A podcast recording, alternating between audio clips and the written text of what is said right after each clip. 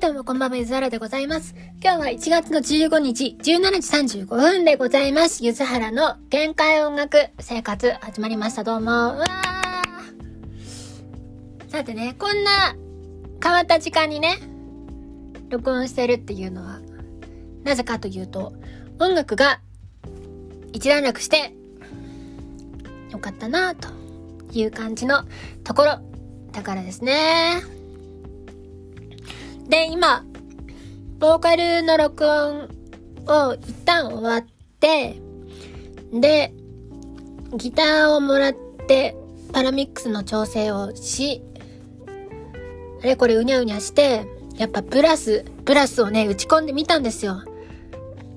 でさ、ブラスって、なんか、ボーカルが、わーわーわーわーわーわーわーとかって歌ったら、パッパーとかっていう風になるじゃないですか。ブラスさんは。パラパとか、そういう、そういうのがね、欲しいなと思って。で、何度も言ってるけど、ブラックフライデーの時に欲しい音源が6700円だったんですよ。今はその倍、13,400円してしまう。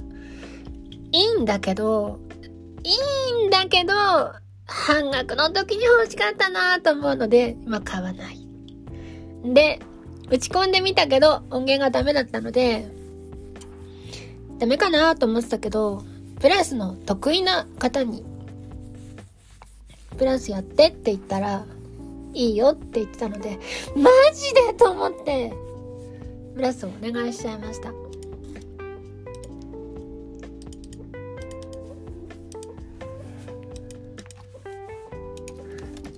りがとうって書いとこ。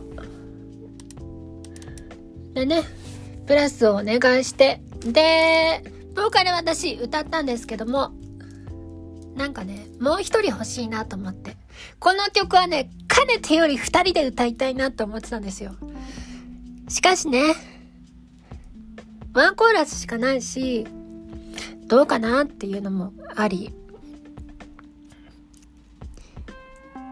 まあまあ良ければ、お願いしようかなとか思ってたけど、なんか、いけそうな気持ちがね、これ完全に私の思い込みなんだけど、なんかいけそうな気がすると思ったので、お願いをし、いいよって言われたので、やったっていう、そういう話です。で、楽屋話的なんですが、これ12月26日に、なんかこういうの作りたいなって思って、歌詞を書いて、メロを取ったんですよ。で、その目的は、え、タンタタン、フータンタタ、フータンがしたいという、ただそれだけ。ただそれだけのために曲を作ったと。でね、私、大体、その程度の目的なんですよ。ふう、ふう、ふう、ふう、おーってやりたいっていう、そういう曲他に、今んとこは今後当分出す予定はないので、やりたいなと。かなり早めにやりたいなと。で、これはなぜかというと、もう、江津原さんは、ロックとかを歌う人、だというね、発想になられると私は大変に困るんですよ。で、今後自分で歌っていくんですけど、作って。ボーカルのなんかの依頼が来た時に、もうロックだけしか来ない。だと、うん、もにゃ、もにゃっとするなって思っちゃうんですね。ロック以外もやりたいなっていう気持ちもある。ので、じゃあね、振り幅的にね、こう、プラスからマイナスまでとか、二次元上になってるのかもしんないけど、振り幅を一応見せときたいなと、という感じがありました。なので、えー、っと、アートカーみたいなのも好きだし、アイドルポップ的なのも好きだし、もちろん、ガンガンのロック的なやつ。2022年のハードロックもいいかなと思いますので。でね、私まだ何も曲出してないんだよね。出してねえんだ。ハッピーバーの歌しか出してない。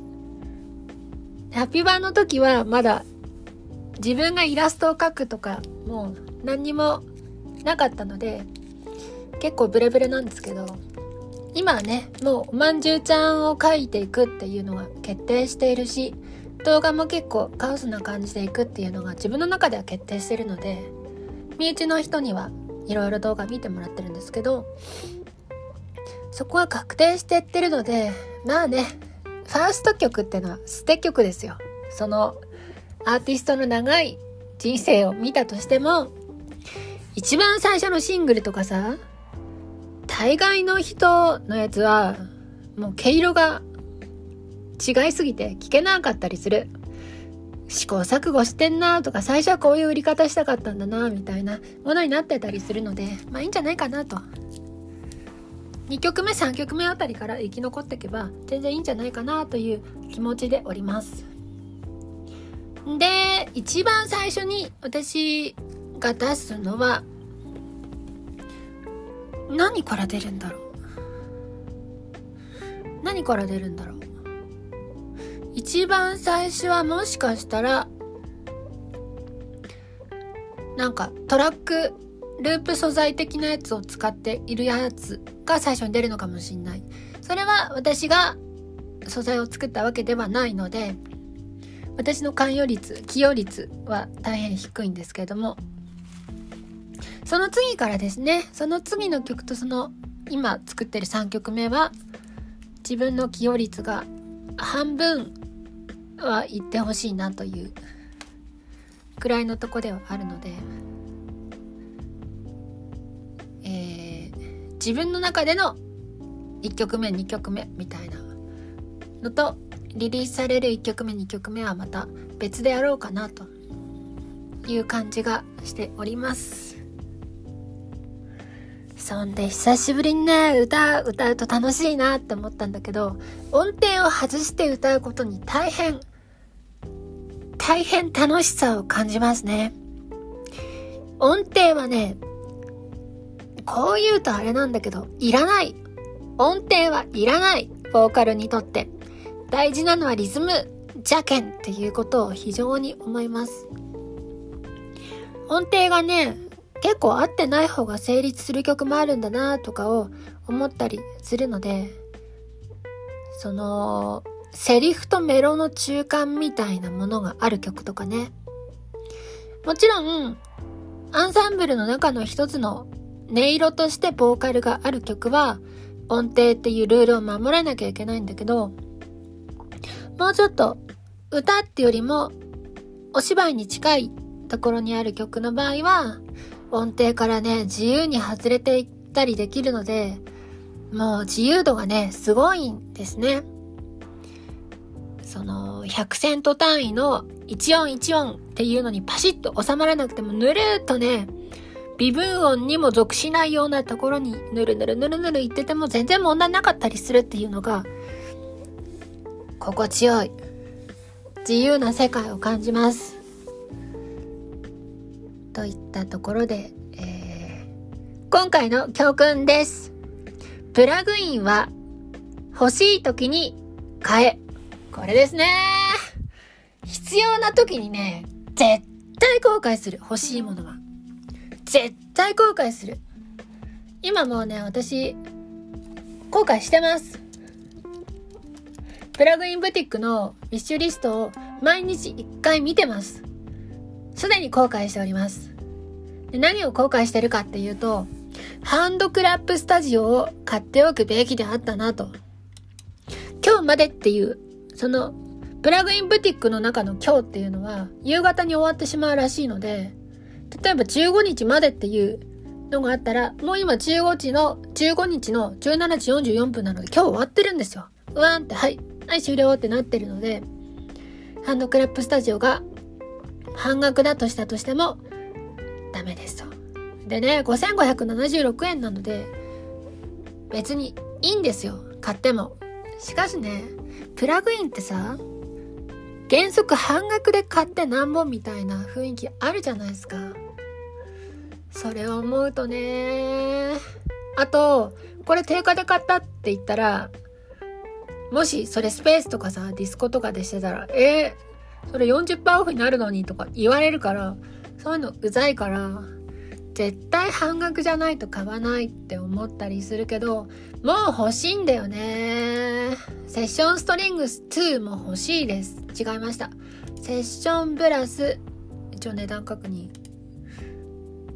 セッションブラス、し、違った。セッションホルンズ。欲しいですね。とても欲しい。もう現状だったらフルバージョンを買いたいなくらいの気持ちなんだけど。大変です。欲しいものが多すぎて。困ったわいな。あセッションホルンズがね、欲しいんです。優れた音質とリアリズム、ボイススプリットは本物のアレンジを自動的に作成してくれます。自由に演奏したり170以上の柔軟なフレーズを使うことができます。いいっすね。4つのホールのサウンドが言語そのままのクオリティでサンプリングされています。ファンク、ポップ、レゲエ、インディー、ネオソウルの制作にぴったりのサウンドですって書いてるんですが、ここにね、アイドルポップも含まれるわけです。最近のアニソンはストリングスとポップが入る。原則です。原則どっちかは入る。なんならどっちも入る。なので、私にとってホーンサウンドは絶対必要だったんですね。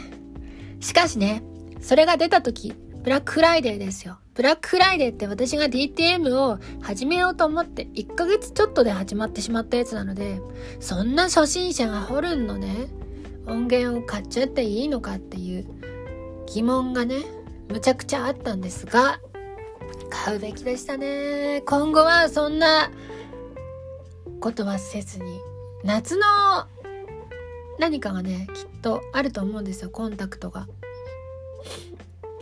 で、このまんまだったら、なんならなんですけど、セッションホルンズのプロを含んだコンタクトコンプリートコンタクトかな？コンタクトを買った方がいいかもしんないなくらいまで思っちゃう。もう、嫌だ。この音源で悩みたくない。自分がさ、はい、どうって押した時の達成、プオーが、達成プオーが鳴ってるのを許せない。だってさ、ギタリストの人がギターを生音でギャン、ギャン、ギャンってやってくれて、ベースも生で撮ってくれて、そこセッションホルンの、ホルンだけさ、ダッセー音だったらさ、申し訳ないじゃん。それなら入れない方がいいよねって思っちゃうもん。私も思う。はあ、そんなとこです。こんな苦しい思いはしたくないな。もう二度としたくないな。そんな感じで、みんなね、思った時に買う。いつまで安くなってるかわかんないから、すぐ買うが大事だと思います。で、今、ウェーブスのプラチナがまだまだ安いんですけど、プラチナは結局、私にとっては iZotope の置き換えでしかないので、それを買っても意味がない。EQ とか DSI とかコンプとかが、なんか、ウェーブス製になったところで、なったところでなんですよ、私には。しかし、ここ大事ですね。しかし、ホーンセクションが Native Instruments になったら、私はめっちゃ嬉しいコンプとかよりも嬉しい。コンプはいっぱいあるもん。いろいろあるもん。A はそんなの。しかしね、ホーンセッションとストリングセッションは今持ってないので、欲しいっすね。それを買った方がいいと思います。といったところでした。音楽って物欲との戦いなんだなーって思います。ボーカルだけやってたら楽しいと思うので、みんなは、これを聴いてるボーカルの人は、作曲はしない方がいい。じゃあ、ね、そんな限界の、やっぱ限界生活なんだよ、音楽って。音楽をしていくことは人間が限界になっていくっていう、そういうことです。じゃあね、